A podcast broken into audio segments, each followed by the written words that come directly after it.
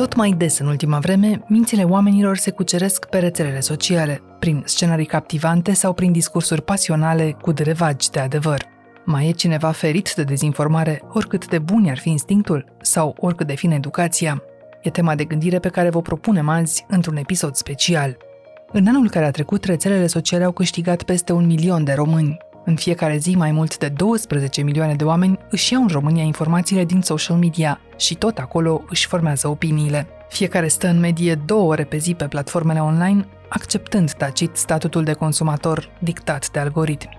Iar din meniul zilnic n-au cum să mai lipsească informațiile înșelătoare sau false. De ce știrile false circulă online de șase ori mai repede decât cele veridice, cât ne-ar putea ajuta inteligența artificială să le deosebim și cum se feresc de manipulare oamenii atenți la puterile algoritmilor, ne spun cercetătorul în etică aplicată la Universitatea din București Constantin Vică și Cintia Radu, expert în comunicare în tehnologie la Washington. Eu sunt Anca Simina și ascultați On The Record, un podcast produs de Recorder.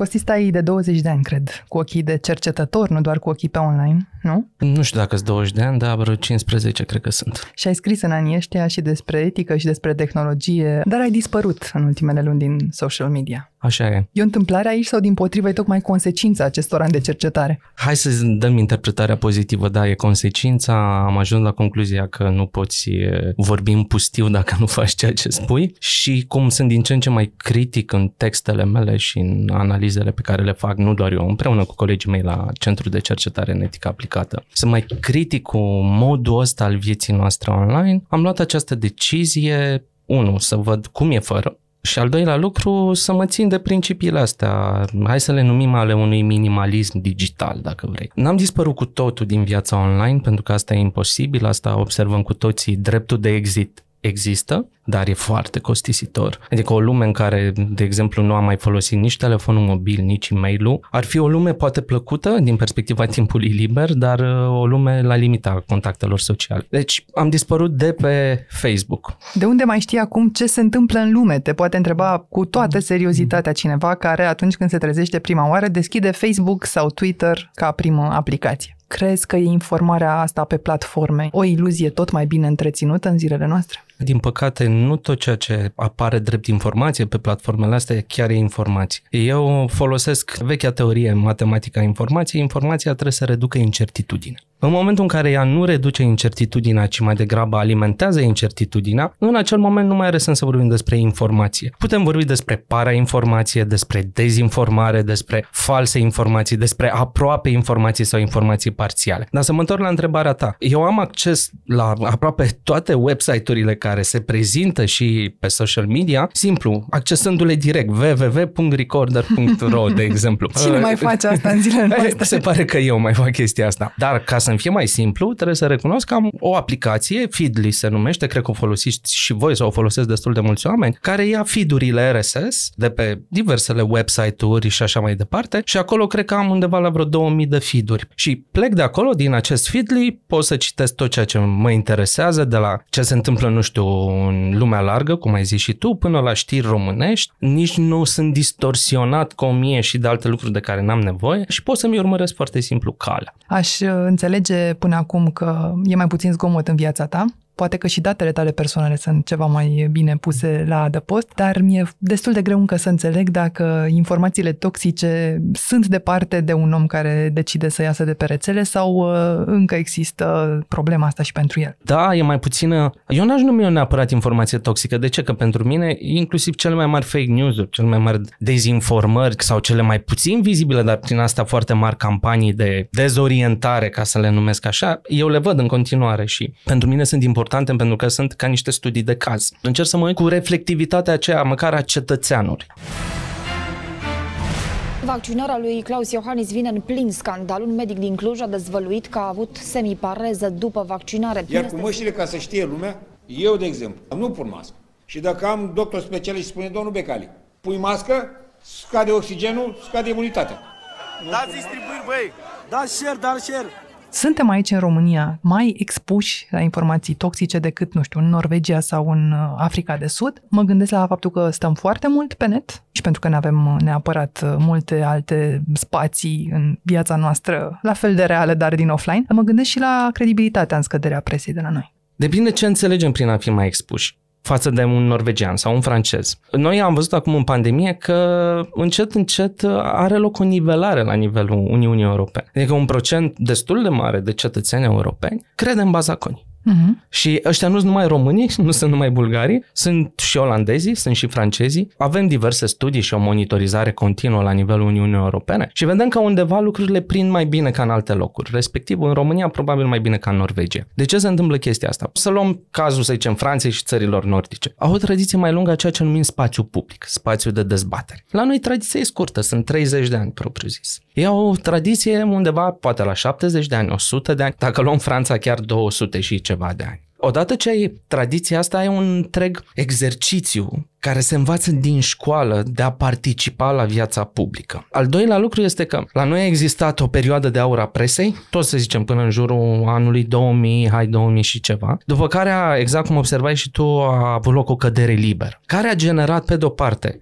new media, cu uh-huh. adevărat, adică noile medii, cum e Recorder, și vechile medii care se afundă în clickbait, pentru că doar așa mai știu să mai supraviețuiască. Să nu uităm că aveam ziare care se vindeau în milioane de exemplare. Odată ce dispar aceste vechi medii, oamenii s-au trezit total dezorientați. Oamenii care obișnuiau să citească trei ziare, acum deschid patru publicații, de fapt le deschid. Vin în feed-ul lor de Facebook sau să zicem cel mult dacă au Twitter și dau click acolo și văd niște chestii. Deci au pierdut o anumită practică de citire nu neapărat integrală, dar de perspectivă pe care ți-o dă un ziar cu hârtia aia lui. Mi-aduc aminte de ziarele alea de erau, foaia avea o înălțime de un metru. E bine, totuși ele îți dădeau o anumită perspectivă. Designul e mega important în felul în care percepem și toate obiectele pe care le vedem trebuie legate cumva cu niște concepte. Dacă designul e de asemenea fel încât să să-ți distorsioneze această conexiune, vei ajunge să crezi în tot felul de bazaconi. Problema este că uh, mediile sociale, platformele astea, funcționează ca niște editori fără responsabilitatea editorilor. Ele structurează algoritmic nu după alte rațiuni pe care, de exemplu, un redactor șef le-ar fi putut avea la un astfel de ziar. E pur și simplu un algoritm, un model strategic prin care acea platformă vrea să împingă mai degrabă un anume tip de informație. De ce? Pentru că aia strânește reacții și nu alte informații care poate presupune mai mult efort cognitiv, o reflexie mai lungă sau un dialog mai amănunțit și așa mai departe. Și ar mai fi totuși un lucru de ce, într-un fel sau altul, suntem mai vizați de informația toxică.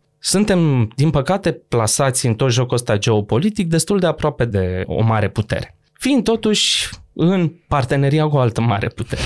Ei bine, asta e clar că deschide aici mai multe fronturi, să o luăm între ghilimele, adică nu e chiar un război. Iar toate aceste fronturi se întâmplă în mințile noastre. Așa e, le vedem mai întâi scrise undeva, sunt diverse publicații, dar lupta e de fapt pentru mințile umane și pentru acapararea atenției și mai mult pentru nu neapărat să convingi pe cineva, dar să-l faci să nu mai creadă și să ajungă în situația în care să spună nu există adevăr, nu există bine, nu există frumos, ceea ce e definiția cinismului și cinismului politic în special. Rolul până la urmă al dezinformării nu este să te facă să crezi, ci să ajungi să nu mai crezi în nimic, să consider că nimic nu are rost. Ceea ce e o poziție poate interesantă filozofic, dar nu e o poziție interesantă democratic, din potrivă. Nu avem tradiția spațiului public, a murit presa aia clasică, unde își mai asuma cineva responsabilitatea și suntem în această poziție. Și peste toate astea pică și ceea ce mulți numesc analfabetism științific. Asta dacă punem în contextul social românesc al tensiunilor. Pentru că pare o societate pacificată și este pace socială, avem, trebuie să recunoaștem, dar în continuare nu este o societate echitabilă. Și nefiind o societate echitabilă, tensiunile vor exista întotdeauna. Pe ele vor călări diverse partide, facțiuni politice și așa mai departe. Și se întâmplă mai ales în social media pentru că acolo lupta pentru inim se duce mai ușor. E mult mai ieftin și mai ușor să câștigi și să multiplici emoția. Exact și asta este și mecanismul, acest design persuasiv și guvernarea algoritmică a acestor platforme duc de fapt la momente de iraționalitate de la un punct încolo. Iar social media sunt construite pentru creierul ăla mai animalic,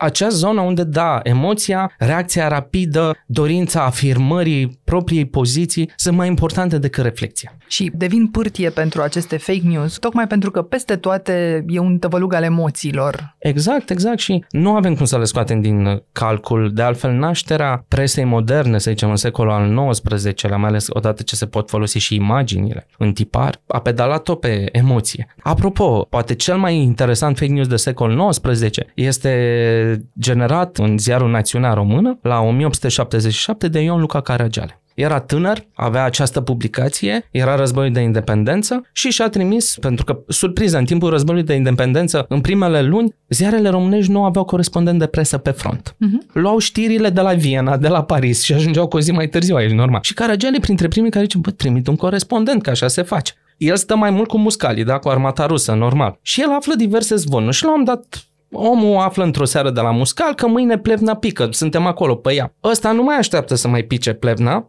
se îmbată cu muscali și trimite știrea la București. Caragiale o vede și publică mare. Independența s-a întâmplat, a căzut plevna. Nebunie mare în București. Oamenii bucuroși, yes, am scăpat de jug otoman, a, extraordinar. Trec două, trei ore și bineînțeles se află pentru că vine pe coi oficiale că nu, nici măcar nu s-a dat atacul la plevna. Plevna pică la vreo două, trei luni după. Și erau oamenii să-l scalpeze, să-l omoare pe Caragiale. Chiar asta zice. Caragiale zice, emoție mare în București. Nu mă așteptam să stârnesc emoția asta. Ei bine, deci a funcționat în secolul XIX. Diferența este că acum se poate multiplica la infinit. Uh-huh. Oricare dintre noi poate deveni portavocea, trompeta acelei emoții. Și la origine poate fi bună credință sau rea credință, nici măcar nu contează, că și atunci era o veste bună cumva care s-a Fără răspândit. Pot să-ți povestesc un episod în care am constatat pe contul mamei mele de Facebook că a răspândit o informație falsă, sper să nu mă audă și să trebuiască să dau explicații pentru asta. Mama mea a fost învățătoare, s-a bucurat foarte tare că era un grup de copii, nu știu de unde, din sudul țării, care obținuseră niște premii extraordinare prin străinătate. Și niște oameni care voiau să facă clickbait, probabil, dădeau așa știre de bine. Și toată profesorii mea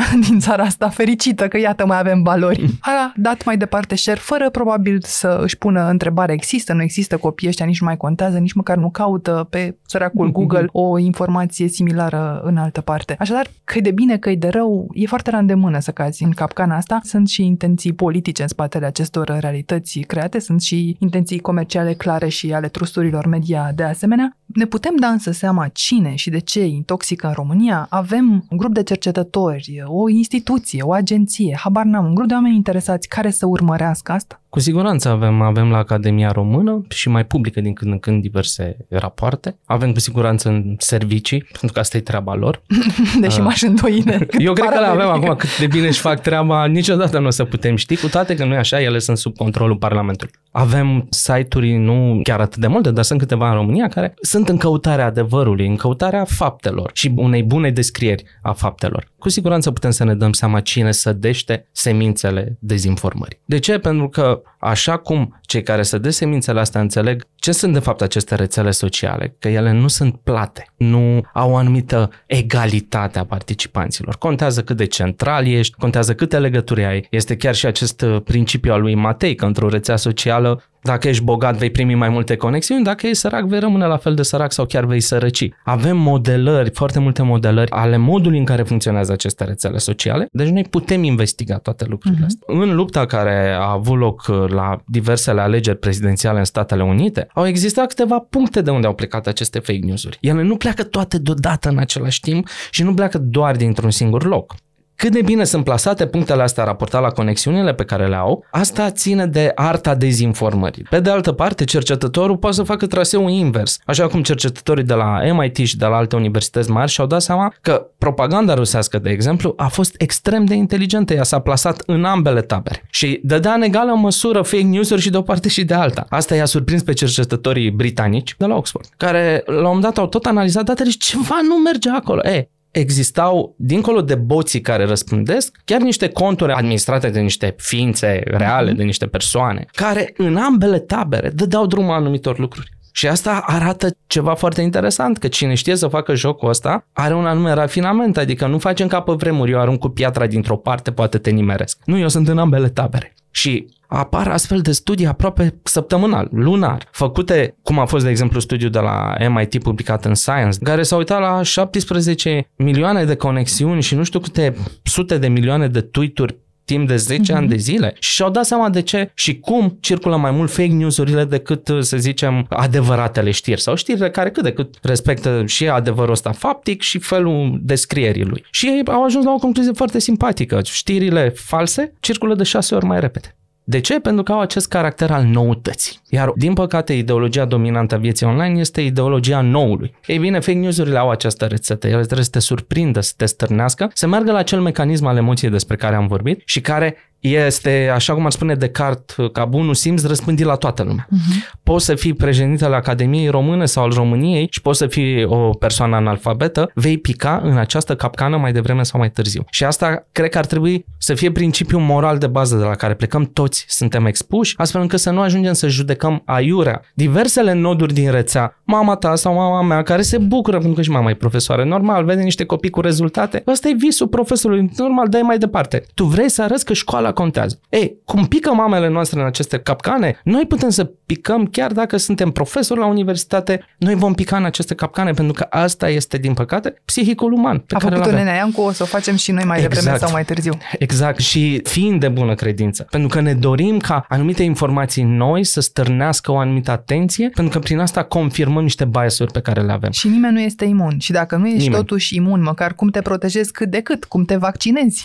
Ar fi frumos să existe un astfel de vaccin, dar asta e o formă de, în engleză s-ar numi fixism tehnologic. Ideea că tehnologia vine și repară orice. Hai să-l traducem reparatism tehnologic. Asta e o altă ideologie, să crezi că tehnologia e salvatoare, că ea este uh, ceva între Buddha, Isus, uh, Mohamed și așa mai departe. Ea nu e asta. Ea poate să vină să salveze ceva doar în acord cu schimbarea instituțională și cu această reflectivitate umană, cu anumite virtuți umane. Și poate că ăsta e cuvântul cheie, virtutea. Care sunt acele virtuți tehnomorale sau ale vieții noastre tehnologice care ne-ar putea ajuta să nu mai picăm în toate capcanele astea? Una dintre virtuți este răbdarea. Trebuie să rabzi un pic să te gândești. O altă virtute cred că e legată de încredere și să știi cum să-ți plasezi încrederea. O altă virtute e atunci când îți recunoști modestia epistemică. Fiecare dintre noi are limitele rațiunii sale, limitele cunoașterii, care țin de felul în care s-a dezvoltat, ce a studiat, cât a citit sau n-a citit, cât a discutat, cât a călătorit, etc toți trebuie să asumăm că nu avem acea privire a arhanghelului de deasupra, privirea lui Dumnezeu, între ghilimele. Că toți suntem expuși. Toate aceste moduri în care ne-am construit ne vor îndrepta spre a, folosesc o expresie total neacademică, a pune botul la una sau alta dintre dezinformări. Dar dacă suntem mai răbdători, dacă exersăm încrederea, dacă ne recunoaștem limitele și acceptăm o anumită modestie a cunoașterii și nu în ultimul rând dacă ne uităm un pic dincolo de orizontul nostru, atunci ne dăm seama că foarte multe lucruri pot fi lăsate să treacă, fără a pierde ceva de aici. Răbdare ce înseamnă cele 5 minute în care gândim înainte de a da un share? Primul pas, da, ăsta ar fi. O altă cale pe care o sugerează cei care au început să devoaleze ce e în spatele algoritmilor, așa măcar în parte, este calea abținerii de la comentarii, să spunem. Adică, deși ești foarte tentat adesea să spui nu e adevărat, stai că-ți spun eu cum stau lucrurile, asta nu face decât să ducă mizeria mai departe, nu să restabilească adevărul. Corect, pentru că orice comentariu e într-un subsol un prim motiv să nu comentez prea mult este că ai respect de sine. Nu vrei să fii în subsol, în talpa cuiva, nu? Problema comentariilor pe aceste platforme este că ele doar amplifică. Și de cel mai multe ori, pentru că niciunul dintre noi nu este perfect epistemic și moral, scapă chestii îl atingi sau îl ataci fără să vrei pe cel cu care conversezi. Uneori nu ai timp să explici niște chestii și chiar dacă ai un argument, ai sărit peste niște premise că tu le-ai presupus, înțelese de toată lumea. Ai asumat greșit pentru că nu toată lumea le înțelege. Mă gândeam că există mai nou și un fenomen al contagiunii de pe o rețea pe alta și s-a văzut foarte bine anul trecut. A luat amploare fenomenul în timpul protestelor antimască din România și primele care au circulat acolo au fost niște clipuri uh, cu o fotografii de la protestele din Piața Victoriei din 2017 cu o melodie relevantă și cu un mesaj clar antimască de data asta. Vrem să fim oameni liberi, oameni fără mască. Așadar, un fake în toată regula, care a circulat, copiii n-au fost foarte atenți neapărat la protestele din 2017, le-au dat mai departe ca și cum ar fi cele de acum. TikTok-ul s-a sesizat cumva și a scos aceste clipuri, dar ele ajunseseră deja pe Facebook, pentru că din cont în cont și din entuziasm în entuziasm s-au dus la alt public. Noi știm în România, avem o imagine și asupra alfabetizării digitale, să spunem, pe categorii de vârstă. Știm dacă pe Facebook oamenii sunt mai expuși riscului decât pe TikTok. Avem o cercetare, cercetarea pe care o face continuu Comisia Europeană pentru agenda digitală. Și acolo ne uităm, bineînțeles, la competențe. Nu suntem ultimii bulgari, sunt ultimii. Dar la unele suntem mai rău decât bulgarii. Asta este foarte ciudat pentru că România a fost printre primele state care a băgat acea probă de TIC, nu? Tehnologia Informației și Comunicării, la bacalaureat. Aparent o probă de tic, în realitate orice exact, altceva. Exact. Ce vedem? Vedem că da, avem niște abilități extrem de slabe în a trata diverse lucruri digitale, de la conținut informațional la moduri de a converti dintr-un format într-altul. Ceea ce m-a surprins și surprinde și pe colegii mei este că într-un mod greșit, noi credeam că nativii digitale, adică cei care s-au născut odată ce era acces la internet, cu computere în casă, cu telefoane mobile, noi am prezumat total greșit că sunt și niște maestri ai uh, utilizării acestor instrumente. Nu. Lumea digitală nu e așa un cadou, nu e ceva simplu, nu e ceva nativ, e ceva care trebuie învățat, pentru că are tot felul de substraturi, are tot felul de moduri de la a învăța un program la a te prinde de ce vezi doar anumite știri sau de ce vezi doar un anume tip de clipuri pe TikTok-ul tău. Ei bine, unii prin chestia asta, dar ăștia sunt o minoritate. Dacă noi avem la generația tânără, care în principiu este cea care co-evoluează cu internetul, avem aceste limite, ce să mai vorbim de alte generații, inclusiv generația noastră, a părinților noștri sau a bunicilor. Aș vrea să nu ne despărtim până nu mi explici cum se face că inteligența artificială nu ne oferă totuși soluția, detectorul ăsta de minciuni pe care tot îl așteptăm ca să nu mai fim dezinformați. Ba da, ne oferă soluția, numai că ea nu e accesibilă financiar tuturor.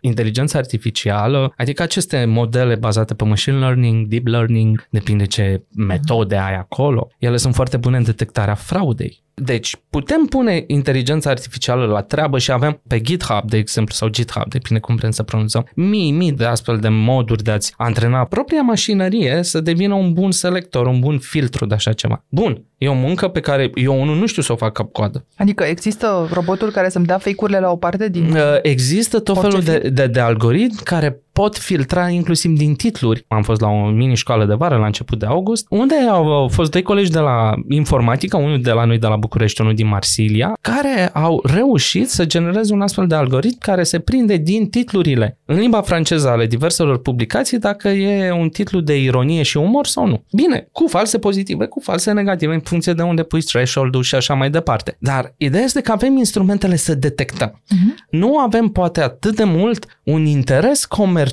ca aceste lucruri să fie dezvoltate și să ajungă pe o scară foarte largă sau invers aceste platforme chiar să folosească cele mai avansate tool-uri, nu alea pe care le dezvoltă ei. Noi chiar am propus chestia asta în, într-un articol publicat în 2020, împreună cu colega mea Cristina Voina, cu Emilian Mihailov și cu profesorul Julian Savulescu de la Universitatea din Oxford. Un articol despre asta discutăm, despre această abundență informațională și despre cum ameliorarea noastră cognitivă nu mai are cum să vină online. E nevoie de ceva ca noi să putem rezista cognitiv online cât mai mult. Și a treia soluție pe care o propuneam erau astfel de companioni bazați pe învățare automată, adâncă sau nu, care să fie ca un fel de asistenți și care nu doar să vină cu niște lucruri presetate de către creator sau în alt, uh, cel care îi antrenează, ci non-stop în acord cu noi, cu fiecare utilizator, să dezvolte filtrele utilizatorului și să-l anunțe din când în când, să spună grad de credibilitate 80% sau încredere. Sau să spună, vezi că eu am luat știrea asta, am mai căutat-o în net, nu mai e niciunde. Sau e în aceleași șapte publicații care sunt conectate între ele. Și așa mai departe. Deci noi avem instrumentele astea, ele sunt dezvoltate, dar nu pe o scară largă și nu ca pe un, să zicem, serviciu casnic.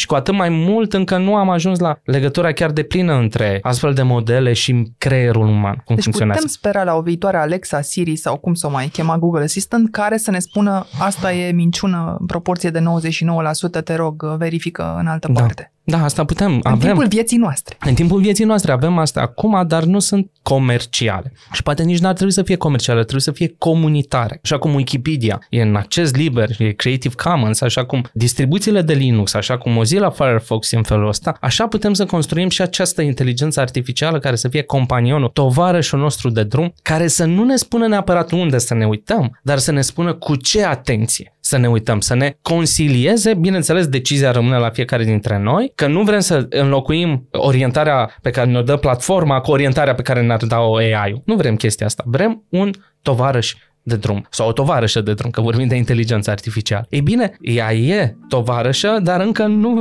e chemată să meargă pe același drum cu noi. Față de momentele electorale în care dezinformarea din social media a influențat poate niște opțiuni politice, în pandemie e vorba de vieți, iar acest tip de fake news ar merita poate mai multă atenție din partea Big Tech. Cum se face că giganții din tehnologie cu toți banii și experții lor nu folosesc cele mai avansate paratrăsnete pentru dezinformare? Răspunsul e parțial în companii, într-o măsură la guverne și, în parte, chiar la noi, cei care nu punem încă presiunea publică suficientă ca asta să se întâmple. Ce limite încearcă administrația americană să le pună marilor platforme, dar și ce poate face fiecare pe cont propriu, ne spune Cintia Radu. Cintia, ne întâlnim azi la București, dar tu trăiești de fapt în Statele Unite. De câtă vreme? Din 2015. Ai fost jurnalist, să spunem în primul rând asta, ai scris pentru The Washington Post, Washington Post, US News, câteva redacții locale din America, radio, TV, presă, scris online. Și acum ești expert uh, media. În termen mai largi, expert în comunicare, în tehnologie, dacă vrei. Fă-mă să înțeleg uh, ce se întâmplă de câteva săptămâni în Statele Unite în conflictul ăsta dintre Casa Albă și Facebook. E pentru prima dată când o administrație prima administrație prezidențială a lumii, practic, e într-un conflict cu o platformă online? Aș spune că e prima dată când o administrație americană e atât de vocală împotriva Facebook. Cert este că Biden, ca președinte, este un tip foarte colorat, așa, foarte vocal. Ați auzit conferința asta de presă când a fost întrebat de Facebook și ce face cu vaccinul și el a zis, they're killing people, omoară oameni. On COVID misinformation, what's your message to platforms like Facebook? They're killing people. Biden a luat o atitudine destul de puternică în general împotriva companiilor Big Tech pentru că are o filozofie de monopolul trebuie reglementat, companiile astea sunt prea mari, s-au extins prea tare mm-hmm. și atunci uh, noi vrem să le dezmembrăm cumva ca să le controlăm mai bine prin legislație. Însă companiile în sine, în anumite regiuni în care s-au dezvoltat, au dezvoltat zonele respective. Dacă te uiți la Silicon Valley, cum ar fi să spui de mâine vă închidem că voi nu respectați legile de monopol, voi uh, favorizați dezinformarea formarea, sigur, dar uite câte sute de mii de oameni angajăm, uite câte regiuni am dezvoltat, uite cât profit am adus la guvern, câte taxe am plătit. Și de aceea și guvernul american, în cazul ăsta, nu poate să spună voi sunteți răi, vă închidem de mâine, pentru că discuția nu e alb și negru. Dar hai să înțelegem înainte ce înseamnă eticheta asta de Big Tech, ce uh, listă scurtă avem aici. Sunt companii, aceste companii gigant care au trecut cumva din sfera de companie locală la o companie globală, da? Google, Apple, Facebook nu mai sunt doar companii americane, ca dovadă că se supun mai multor legislații internaționale în funcție de locul unde activează. În America, motivul pentru care Facebook nu este reglementat de către o entitate este că entitatea aia nu există. Nu există o entitate care să fie dedicată social media în guvernul american. De exemplu, există o comisie de schimb comercial, căreia Facebook îi se supune ca și companie de software. Mai există o comisie de telecomunicații, la fel, în ce privește distribuirea conținutului, anumite părți din Facebook ar putea să fie reglementate de această entitate. Dar nu există o entitate cum ar fi pentru uh, medicamente sau pentru portul de armă, da? Și atunci problemele la care se poate uita guvernul american și răspunsul pe care îl poate da prin legislație e limitat. Și legislația americană e gândită în așa fel încât să prevadă, să anticipeze eventuale pericole, inclusiv dezinformarea în masă? Sau hai să lăsăm pe ăștia să-și facă de cap și la sfârșit vedem dacă îi putem pedepsi cumva pentru ceva concret? Există legislație, legislație. Care, care pedepsește dezinformarea, dar condiția este ca compania care facilitează dezinformarea să fie reglementată ca o companie media. De exemplu, un ziar american nu poate să răspundă răspândească zvonul. Facebook nu este o instituție mass media și de aici a pornit problema. Până acum a fost privită ca o combinație de, ok, noi suntem o companie tech mm-hmm. care e motivată de profit, nu ne poți numi companie media pentru că noi nu creăm conținut, utilizatorii noștri creează conținut și e o polemică de asta și că nu se termină și de aici intervin și problemele. Cum și în ce fel încadrăm Facebook ca să putem să-i aplicăm legislația necesară. S-a vorbit destul de des în ultimii ani despre e nevoie să înființăm o nouă agenție, o nouă instituție care să se uite la tipul ăsta de companii. Pe de altă parte, guvernul american vine și spune da câte companii social media sunt și merită să avem o comisie dedicată exclusiv tipul ăsta de activitate pentru că se creează un precedent. Și atunci Facebook cumva a fost amendat potrivit legislațiilor în vigoare, dar a și scăpat de foarte multe lucruri pentru că nu există lege dedicată pentru tipul ăsta de companie. Fiecare stat își poate face legi pertinente Însă cumva lumea se uită la guvernul american și de la voi a pornit toată chestia asta, voi ați uh, lăsat Facebook să crească în felul în care a crescut și de la voi ar trebui să pornească cumva o soluție. Iar guvernul american spune, noi ne reglementăm lucrurile noastre și legislația noastră se va aplica pe teritoriul american, voi în altă parte trebuie să vă gândiți la ce faceți pentru voi. Dar uh, m-aș întreba dacă aceste companii au resursele, în primul rând, și apoi voința să identifice aceste fake-uri în toată regula, mai mult decât știri false în unele cazuri, sau mai mult decât atât să ne spună, așa cum cere administrația americană acum, cât de repede s-au răspândit, la câți oameni până la urmă se simte efectul lor. Au resursele și au interesul ăsta? Răspunsul este că nimeni nu știe, pentru că nimeni nu are posibilitatea să intre de în amănunt în activitățile interne ale unei companii ca Facebook. În aparență, da, ar avea resurse, interes greu de știut, au dat motive să crezi că sunt interesate să combată dezinformarea, au dat și multe motive să crezi că nu sau că nu au făcut suficient. But it's clear now that we didn't do enough to prevent these tools from being used for harm as well.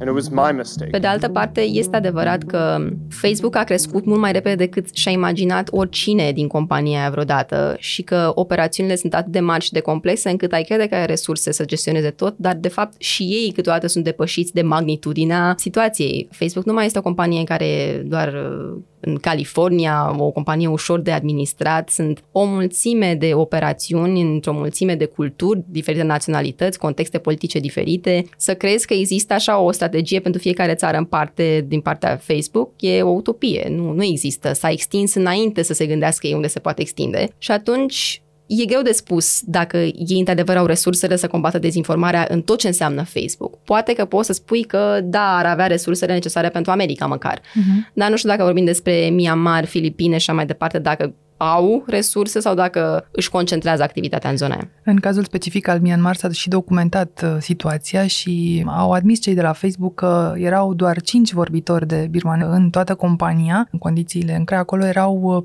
18 milioane de utilizatori și o campanie de dezinformare în masă. Și cu toate astea nu e o lecție învățată, adică nu putem ști că de săptămâna viitoare, nu știu, vor fi vorbitori de română mai mult sau vorbitori de albaneză sau mai știu eu ce altă limbă, deși și aici sunt uh, destule probleme cu dezinformarea. Se vorbește mult despre ce a făcut Facebook ca să răspundă problemelor ăstora puține, spun mulți, dar au fost câteva proiecte interesante. De exemplu, Facebook a conștientizat faptul că dezinformarea există, a început să angajeze jurnaliști foarte mult mm-hmm. din mhm. rândurile mass media tradițională și cred că și Twitter, acum citisem chiar recent că s-au parteneriat cu AP sau cu New York Times ca să restructureze pagina de news care îți apare pe feed by default așa când te loghezi pe Twitter, să nu mai fie ceva aranjat de algoritmi și de persoane care să înțeleagă contextul media. Adică să ai un editor. Să ai un editor, da, un editor de pagină principală, cum aveau mm-hmm. ziarele pe vremuri. Facebook, de asemenea, a conștientizat că a contribuit la distrugerea presei locale în America, că oamenii au fost mult mai ușor de convins să acceseze știri pe social media decât să plătească pentru un ziar local care nu avea tot acest glitter, da, să atragă cititorii, nu avea resurse, fonduri și atunci au creat un proiect prin care ofereau consiliere redacțiilor mai mici ce privește tehnologia, învățau ce înseamnă, cum te să arate un website, cum te să arate pagina de social media.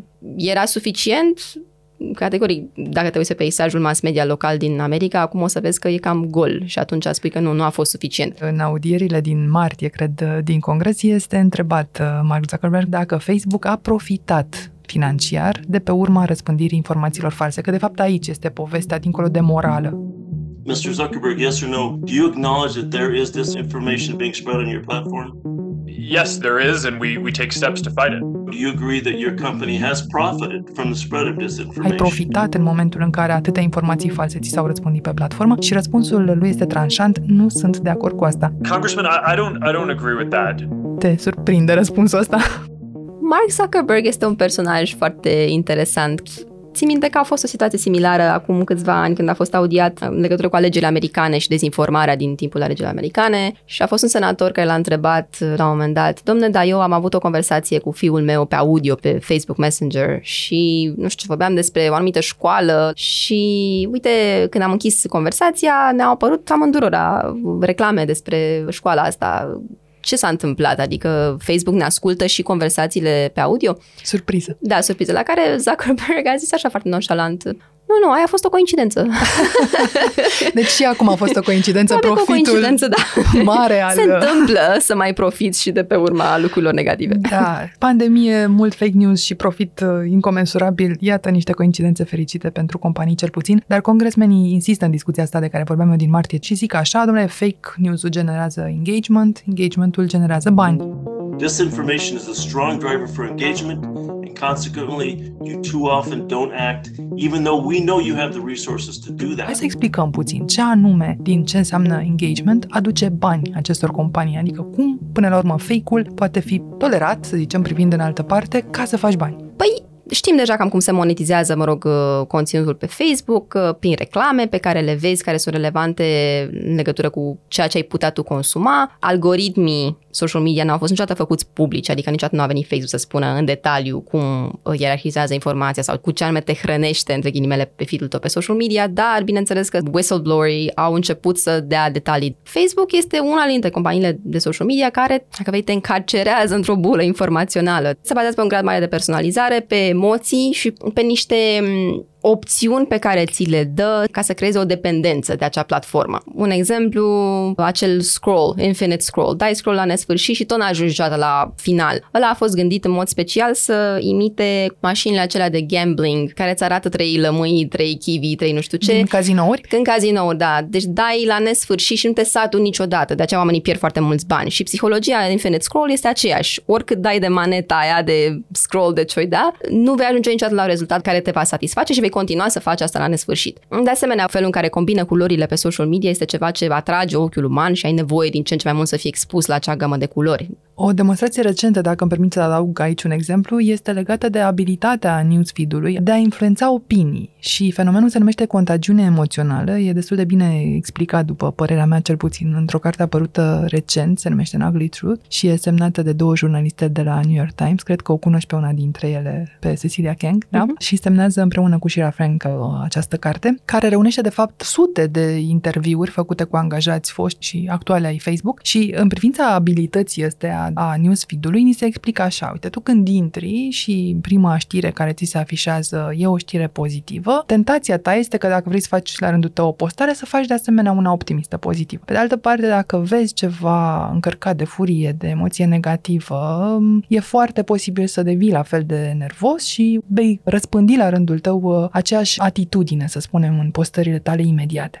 Știe așadar compania lucrul ăsta, îl documentează de ani de zile, dar în loc să constate că fragilitatea psihicului uman e ceva cu care nu te joci, o folosește în continuare comercial. Da. Mă întreb o societate care s-a construit pe ideea asta de checks and balance, nu simte nevoia ca și platformele să se ghideze după aceleași reguli Ți-aș putea răspunde că aceleași societăți care au permis Facebook să se dezvolte și să ajungă un, dacă vrei, un pericol pentru informație, au permis și companiilor producătoare de țigări să activeze pe piață și să afecteze demonstrat științific uh, sănătatea oamenilor, companiile de alcool, adică nu sunt companiile de social media singurele care se joacă cu psihicul uman. Cred că discuția despre social media este una care depășește cu mult granițele companiilor în sine. Este o discuție care implică, sigur, atât companiile, ce înseamnă responsabilitatea socială a unei companii și cum anume trebuie să arate companiile astea din interior când capătă o asemenea magnitudine. Se vorbea foarte mult la un moment dat despre a încerca să impună companiilor de tehnologie, nu doar social media, să aibă un chief ethicist. Apoi guvernele lumii, cei care sunt legiuitorii, dar trebuie să țină pasul cu dezvoltarea din societate. O problemă pe care guvernul american, de exemplu, o are este că,